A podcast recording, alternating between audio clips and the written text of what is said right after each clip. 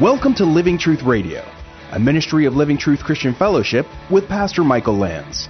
It's our goal to build up believers and to reach out with God's truth to all people. And now, here's Pastor Michael. First Samuel chapter 4 as we continue our study through the book of First Samuel chapter 4 of First Samuel. Now I want to give you a little background information.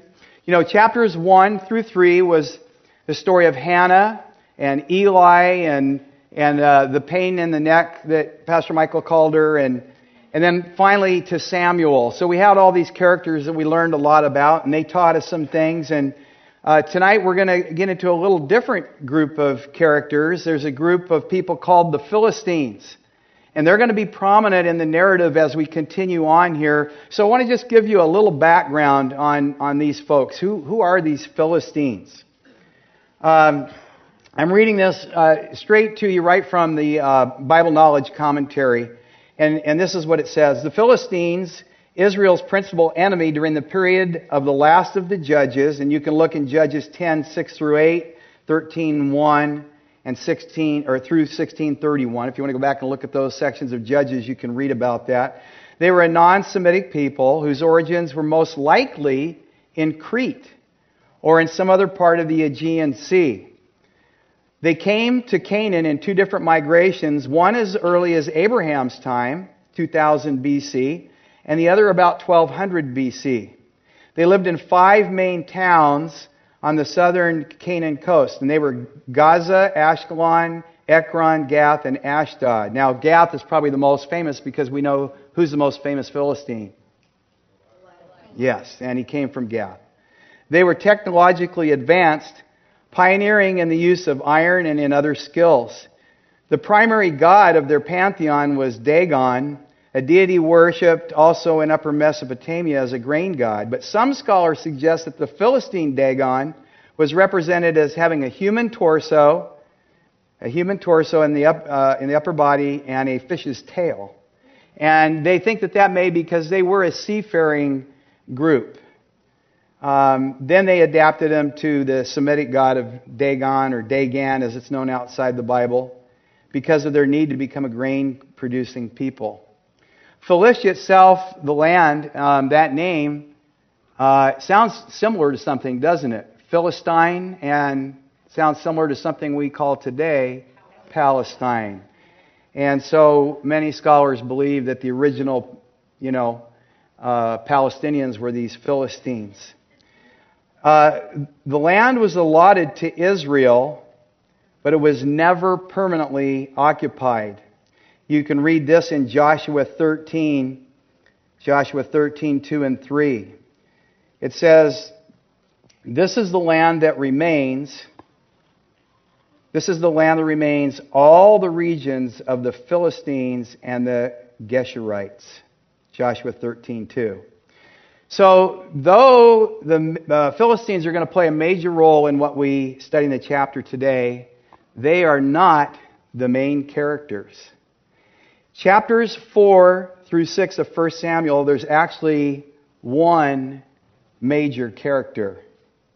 The major character in the next three chapters of the Bible is the Ark of the Covenant. And all the next three chapters are going to be consumed with things that happen with the Ark of the Covenant. So I want us to begin. Um, you're at 1 Samuel 4, but just get back a little bit. Uh, 1 Samuel 3, 19 through 21, and let's, let's catch back up here at the end of that chapter. In verse 19 it says, Thus Samuel grew, and the Lord was with him, and let none of his words fail. Verse 20 All Israel, from Dan even to Beersheba, knew that Samuel was confirmed as a prophet of the Lord. And the Lord appeared again at Shiloh because the Lord revealed himself to Samuel at Shiloh by the word of the Lord. In chapter 4, verse 1, thus the word of Samuel came to all Israel. So what we're seeing here is that apparently the word got out to all of Israel that Samuel had now been anointed as the prophet of Israel, and it went to uh, everywhere throughout the regions of Israel. Now, uh, scholars believe that this may also refer to the fact not only that they knew now that Samuel was the prophet, but also they may have heard it by hearing what the first words of the Lord were to Samuel. And if you remember back in chapter 3, what were those first words to Samuel? Well, they were words of judgment. Remember? Judgment on the house of Eli. That was the first prophecy that Samuel got. Now remember, he was probably around 12 years old, and he received this uh, very tough prophecy, and yet Eli received the prophecy and said, you know, if that's the Lord's will, then that's the Lord's will. But that's all we're going to hear about Samuel for a while, and I think that you're going to find it, it's, it's a shame that's all we hear about Samuel for the next three chapters. So we're going to follow along here. It says next in verse uh, 1 that now Israel went out to meet the Philistines in a battle and camped beside Ebenezer while the Philistines camped in Aphek. Now you're looking at that and go, why can't he read English? It's Aphek. Well, I actually looked it up. It's Aphek. Okay? I had to do that with all those words because I don't know how to pronounce them. I want you to notice right here in verse 1 that the um, Israel went out to meet the Philistines. Now, we don't know for sure. I, I read several commentaries. One of them said they think the Israelites were the aggressors. The other said they believed that they were not. They were defending themselves against the Philistines. We don't know for sure. But we do know this. We notice right here that the Israelites did not consult with their new prophet Samuel before they went into battle. What that really means is they did not seek the Lord as to what to do in this situation. Because the Lord spoke through his prophets, and that was the customary thing to do before you went out to battle. You would see the prophet of the Lord and ask, you know, Lord, do we go fight this battle? Do we hang back? What do we do? But they didn't do that. And it makes you wonder why did they not go to Samuel and seek out the will of the Lord first? I think there's a couple of thoughts that you might have. One is, was it because that Samuel was so young? Did they look at it and say, we're not going to accept his authority yet, he's just too young? Well, if that's the case, that's a bad precedent to set. So the first lesson, lesson for us to be learned today is that when God appoints a leader, no matter what that leader's age is, we are to respect the leadership that God's given them.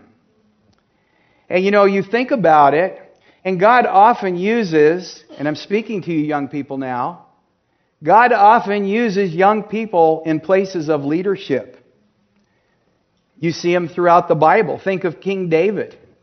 David was still a young man when he slew Goliath. God used him in that great way, and he was still a pretty young man when he was anointed king. It just took him a while for him to assume the throne. And then we think, of course, of Mary, the mother of Jesus. We don't know how old she was for sure, but somewhere at least in the realm of 12, 13, 15 to 18, somewhere in that realm. She was a young woman, and yet we see when we read about Mary the spiritual maturity that she had, and that God anointed her and gave her a place to do His will. And then we think about young Timothy, uh, who Paul mentored in the faith. He was a young preacher, he had his issues, and youth could be a part of it. Then I think about Greg Laurie. I don't know if you guys know Greg's full story, but you know, he was basically 19 years old when he began evangelizing and in his early 20s when he got his own church and you've seen what's happened there. And I think of many other men who are very young. I think of Pastor Michael Lance. He wasn't exactly an old guy when he started his ministry as a senior pastor. He's getting old now, but oops. 1 Timothy 4 11 through 13, Paul says this to Timothy Command and teach these things. Don't let anyone look down on you because you were young, but set an example for the believers in speech, in life, in love, in faith, and in purity. We're not to look down on a leader because they're young. And the leader is not to allow people to look down on them because of their youth. And I think of Samuel, and, you know, what did it tell us in those first three chapters about Samuel? He came to know the Lord. Samuel was clearly now God's appointed prophet to Israel, and it didn't matter how young he was. Now, there's another thing for us to consider here, and I think it's important. Another possibility of why the elders, leaders of Israel did not go to the prophet. And I want you to think about this. Is it possible that the elders and the leaders of the armies really basically had no use for the prophets and priests of God at all? You know, you think about what was going on uh, with Eli and his sons, and you, you know, it couldn't have been unnoticed by the people. When people in leadership, in church leadership, in ministry, are not following God's will, it's very noticeable. Why would they think that Samuel was going to be any different than those who had preceded him? Maybe they just had no use for them at all. Maybe they didn't think they had anything worth saying to them because of the hypocrisy they saw in the leadership. And I think of the application of that today. How many people do you know that you might say, well, you ought to go talk to a pastor, and they look at you and go, why would I ever do that? Because of some of the things they've seen over the years. Television preachers with huge ministries who fall into sin, who they find out we're doing it all for money. The hypocrisy they see, and that's what they look at. How many people would never go to a pastor because of that? Well, we don't know for sure what the reason was, but I'll tell you this if the Israelites wanted to win the battle, they should have consulted the Lord through Samuel before they went to fight. But unfortunately, they didn't, and we can look at the result. Let's go on to verse 2. The Philistines drew up in battle array to meet Israel. When the battle spread, Israel was defeated before the Philistines, who killed about 4,000 men on the battlefield. When the people came into the camp, the elders, of Israel said, Why has the Lord defeated us today before the Philistines? Well, guess what? That was an easy question to answer. Notice that they said the Lord defeated us because they attributed everything to the Lord. Well, it's an easy question to answer. Number one, we just answered it. They didn't go to God first. They didn't consult Him. They didn't ask Him, should we go into battle? Or should we hang back? Should we retreat? What should we do? They just went ahead and fought. The second thing that they did wrong was they made an incorrect assumption. They figured that God would automatically make them victorious because, after all, they're His chosen people. We go into battle, God's with us. They made an incorrect assumption. Number three, God's covenant with Israel was conditional. In other words, for them to receive the blessings of God, they needed to obey Him. They needed to obey Him to receive His blessings. And at this case, and in this point in time, that was certainly not the case. I'm going to read to you, and if you want to turn there, go ahead and turn there real quickly. It's Deuteronomy 28. Deuteronomy 28. And in your notes, you could also put down Leviticus 26, 9 through 17, and you'll see it's very similar. Both of these passages tell us. Deuteronomy 28, starting in verse 15, it says this However, if you do not obey the Lord your God, and you do not carefully follow all his commands and his decrees I am giving you today, all these curses will come upon you and overtake you. Verse 16 You will be cursed in the city and cursed in the country. Your basket and your kneading trough will be cursed. Verse 18 The fruit of your womb will be cursed, and the crops of your land, and the calves of your herds, and the lambs of your flocks. You will be cursed when you come in, and cursed when you go out. Verse 20 The Lord will send on you curses, confusion, and rebuke in everything you put your hand to until you are destroyed and come to sudden ruin because of the evil you have done in forsaking him. The Lord will plague you with diseases until he has destroyed you from the land that you are entering to possess. Verse 22 The Lord will strike you with wasting disease and with fever and inflammation, with scorching heat and drought, with blight and mildew, which will plague you until you perish. The sky over your head will be bronze, the ground beneath you iron. The Lord will turn from the rain of your country into dust and powder. It will come down from the skies until you are destroyed. Verse 25, the Lord will cause you to be what? Defeated before your enemies. So it might be considered that this defeat was a direct result of the sin that was going on in Israel generally, but most importantly in the priesthood and the judge of Israel as well. Eli's sons, it told us back in chapter 2, verse 12, had no regard for the Lord.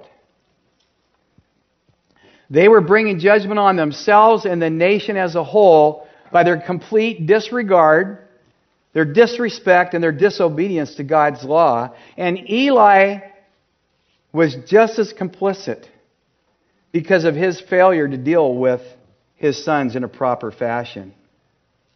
So again, it was easy to see the defeat, why it happened. This was the beginning of the fulfillment of God's word to Eli. If you go back to 1 Samuel 3, verse 11, go back there again just so we're reminded. 1 Samuel 3:11. And the Lord said to Samuel, "See, I am about to do something in Israel that will make the ears of everyone who hears of it tingle. And at that time I will carry out against Eli everything I spoke against his family from beginning to end." Verse 13. For I told him that I would judge his family forever because of the sin he knew about. His sons made themselves contemptible, and he failed to restrain them. Therefore I swore to the house of Eli, the guilt of Eli's house will never be atoned for by sacrifice or offering. That's from the NIV. And so, if we go back to what we just learned out of that previous verse, they were going to be cursed. They were going to be destroyed. Now, aren't you glad that we live under the new covenant? Amen? Aren't you glad that our promises from God are not conditional to our obedience the way they were in the Old Testament? And it's a good thing because we don't always do things the way God wants us to do them as well. But we still need to learn from what took place here. And there's some things that apply to us right here and now that we have to look at and say, well, we can learn from this. Yes, our covenant is different, but still, but still, God wants our obedience. So, what can we learn here? Well, number one is let's not go into a battle unprepared. And I don't just mean a physical battle, although it may mean that. But I mean the battles of our everyday life, the things that we're going to face when we go to school, when we go to work, maybe even when we come to church. The spiritual battles that we're going to face, the battles that we may face at home. We don't want to go into them unprepared. We don't want to go into them without consulting God and being led by the Holy Spirit. Matthew 7, 7 through 8 says, Ask, and it will be given to you. Seek, and you will find. Knock and the door will be open to you. For everyone who asks receives, he who seeks finds, and to him who knocks the door will be opened. We need to go and seek the Lord before we go into battle. Number two, let's never assume the way they did that automatically, without consent from the Lord as to what we should be doing, we're going to be victorious because after all, I'm a Christian. So I'm going to win every single battle I face. Right? No. You may be fighting a battle that God doesn't want you to fight. You cannot assume you're automatically going to be victorious. And in fact, there may be something in your life He needs to show you, and He's going to allow you to fail. Now, I can testify to that personally many times in my life. James 4, James 4, 15 and 16, put it in your notes. He says, instead, you ought to say, if the Lord wills, we will live and do this or do that. As it is, you boast in your arrogance. All such boasting is evil. In other words, let's not just assume that we're going to have victory in every single area just because we're a Christian. We need to seek the Lord first. And then, thirdly, just because we are under grace and not under law, don't presume that you can be intentionally disobedient and still be blessed by God. I want to read that one again. Just because you're under grace and not under the law, do not presume that you can be intentionally disobedient and still be blessed by God. Galatians 6, 8 and 9. Galatians 6, 8 and 9. The one who sows to please his sinful nature, from that nature will reap destruction. The one who sows to please the Spirit, from the Spirit will reap eternal life. There is a law of reaping and sowing. And just because you're a Christian, you cannot presume that if you're living in disobedience to God, that He is going to bless you. Well, unfortunately, these guys compound the mistake they made. They still don't consult with God by going to see Samuel. Instead, they come up with a really bad idea. And as we're going to see, the results of this are disastrous. So let's read on and see what happens here. The end of verse 3. Let us take to ourselves from Shiloh the ark of the covenant of the Lord, that it may come among us and deliver us from the power of our enemies. So the people sent to Shiloh, and from there they carried the ark of the covenant of the Lord of hosts, who sits above the cherubim, and the two sons of Eli, Hophni and Phinehas. I looked it up. Hophni and Phinehas were there with the Ark of the Covenant of God.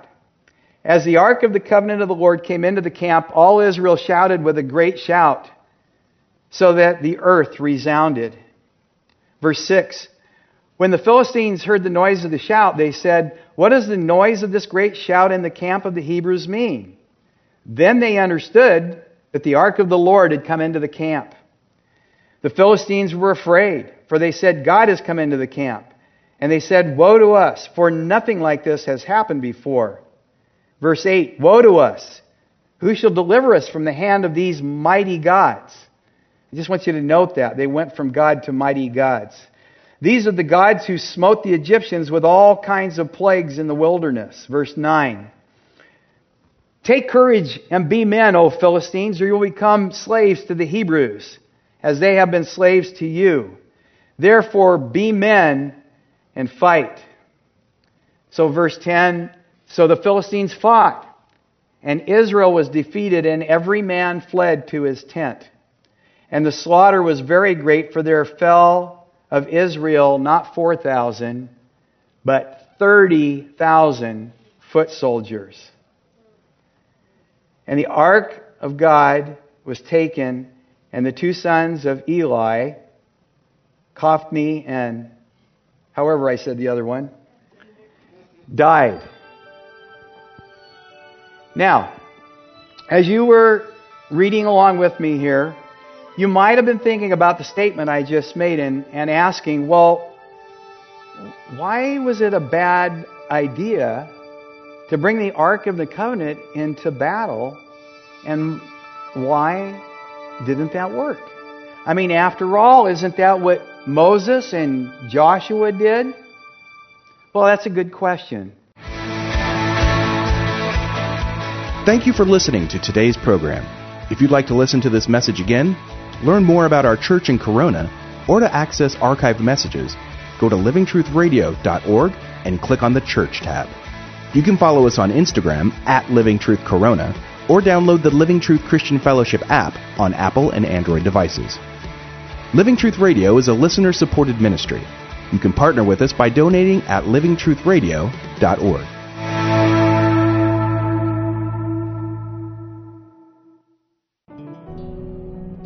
In 1 Samuel chapter 4, we see Israel defeated. We see uh, interesting language. The people, after about 4,000 men die on the battlefield, the people came into the camp and asked the question this way Why has the Lord defeated us today before the Philistines? Let us take, our, take to ourselves from Shiloh the ark of the covenant of the Lord, that it may come among us and deliver us from the power of our enemies. There was a recognition in Israel that the Lord was behind their defeat.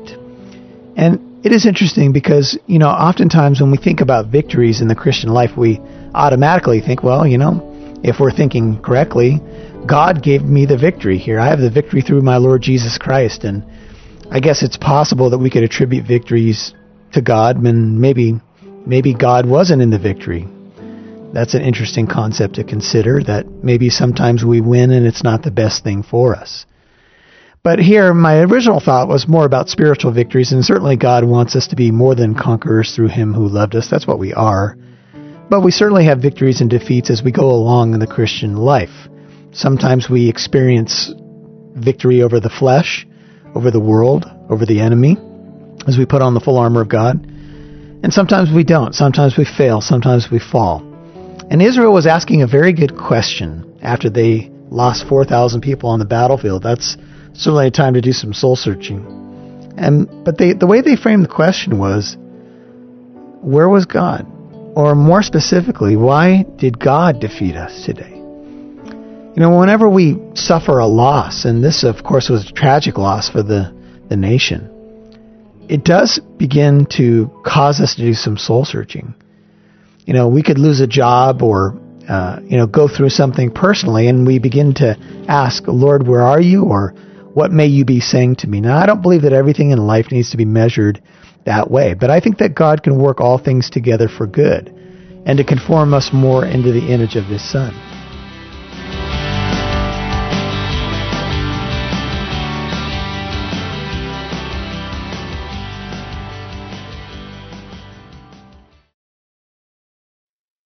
Thank you for listening to today's program. Our mission is to get the truth of God's Word out. This is our passion. We want to impact as many people as possible, and we have an opportunity to expand this radio program, and we need you, the listener, to partner with us in prayer and in giving. You can give to our ministry through our website at livingtruthcorona.org. That's livingtruthcorona.org.